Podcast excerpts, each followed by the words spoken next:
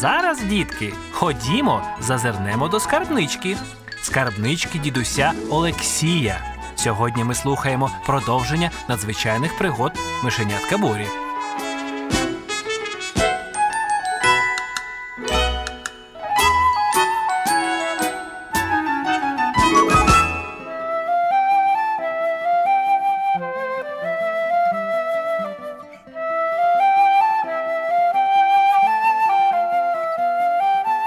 Що трапилося? питали коня звірі. Як ти опинився посеред лісу на цій галявині та ще й прив'язаний?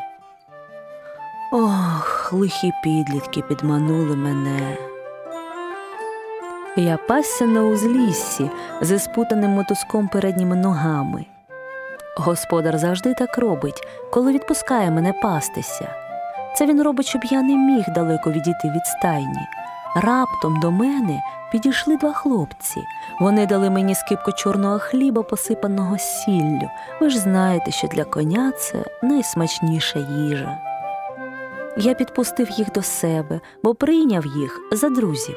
Хіба я мог здогадатися, що за їх гостинністю криється зла задумка?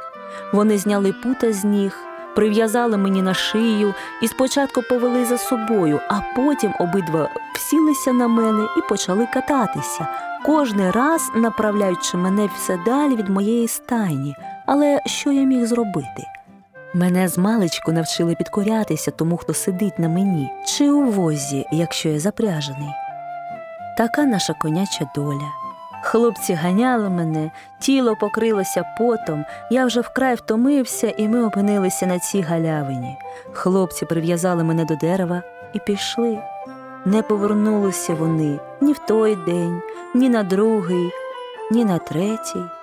Я не знаю, скільки днів я тут, скільки днів шукає мене і бідкається мій господар, але я вкрай зголоднів.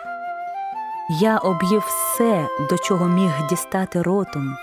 Вчора йшов дощ, і я трохи напився, а сьогодні пече спека, і я вже не мав сили жити. Але, дякуючи Богові, сюди прийшли двоє маленьких мишенят. Вони менші за їжачків, менші за зайців і зовсім маленькі відносно ведмідя, але зробили надзвичайно велику справу, врятували мені життя. Вони, не маючи фізичних сил, врятували мене своїм розумом.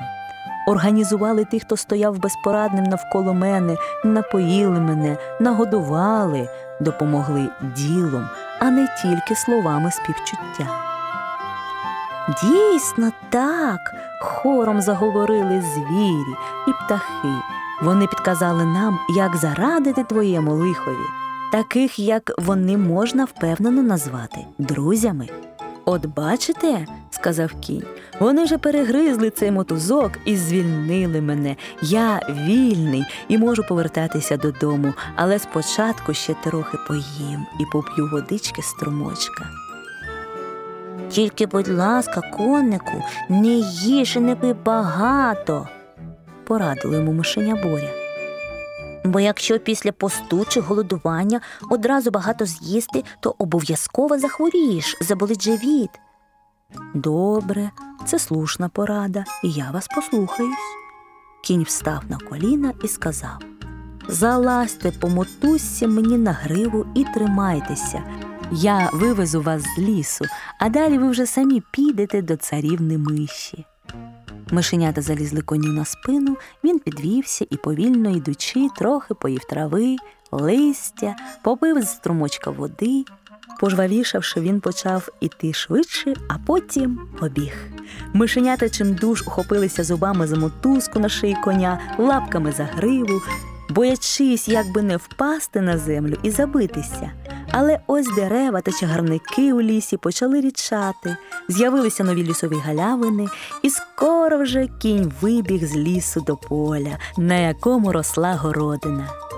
Зупинись, конику, ми зліземо і підемо собі далі. Ні, відповів кінь, я відвезу вас до своєї стайні. Хай мої друзі побачать моїх визволителів, Бог дам вам чуйні, милостові серця, тому ви варті подяки від всього мого роду. Крім того, у стайні є зерно. І ви пообідаєте, а якщо треба, то й відпочинете. А котів у стайні нема? Не хвилюйся, котів нема. А взагалі ми нікому не дамо скривдити вас. І якщо з'явиться лис, ми затопчемо його ногами, заб'ємо копитами, але вас захистимо. Мишенята згодилися їхати на коні далі до стайні. Той поволі пішов по дорозі обабіч лісу і всім зустрічним звірам, пташкам розповідав про своє несподіване врятування завдяки оцим двом мишенятам, яких він віз на собі. Так кінь то йшов, то зупинявся, то знов йшов, то знов зупинявся. Мишенята не звикли їздити на коні. Заколихані його повільною ходою, вони мало не заснули і могли б впасти з коня. Вони ще міцніше трималися за мотузок та гриву коня. Нарешті кінь прийшов у свою стайню. Там мишенята знайшли декілька зернят пшениці, наїлися і зарилися у сіно. Втомлені заспокоєні, вони заснули. Мишенята вже не чули похвальних вигуків від коней, кіз та інших тварин.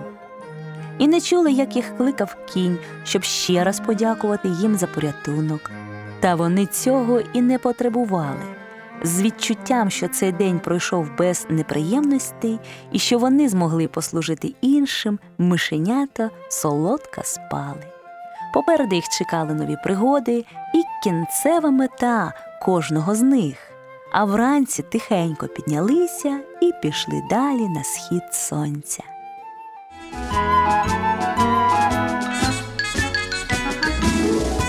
Скарбничка дідуся Олексія зачиняється до завтра.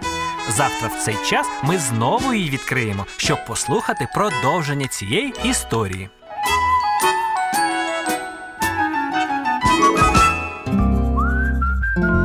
Підготував програму дитячий письменник Олексій Михайлович Полосін.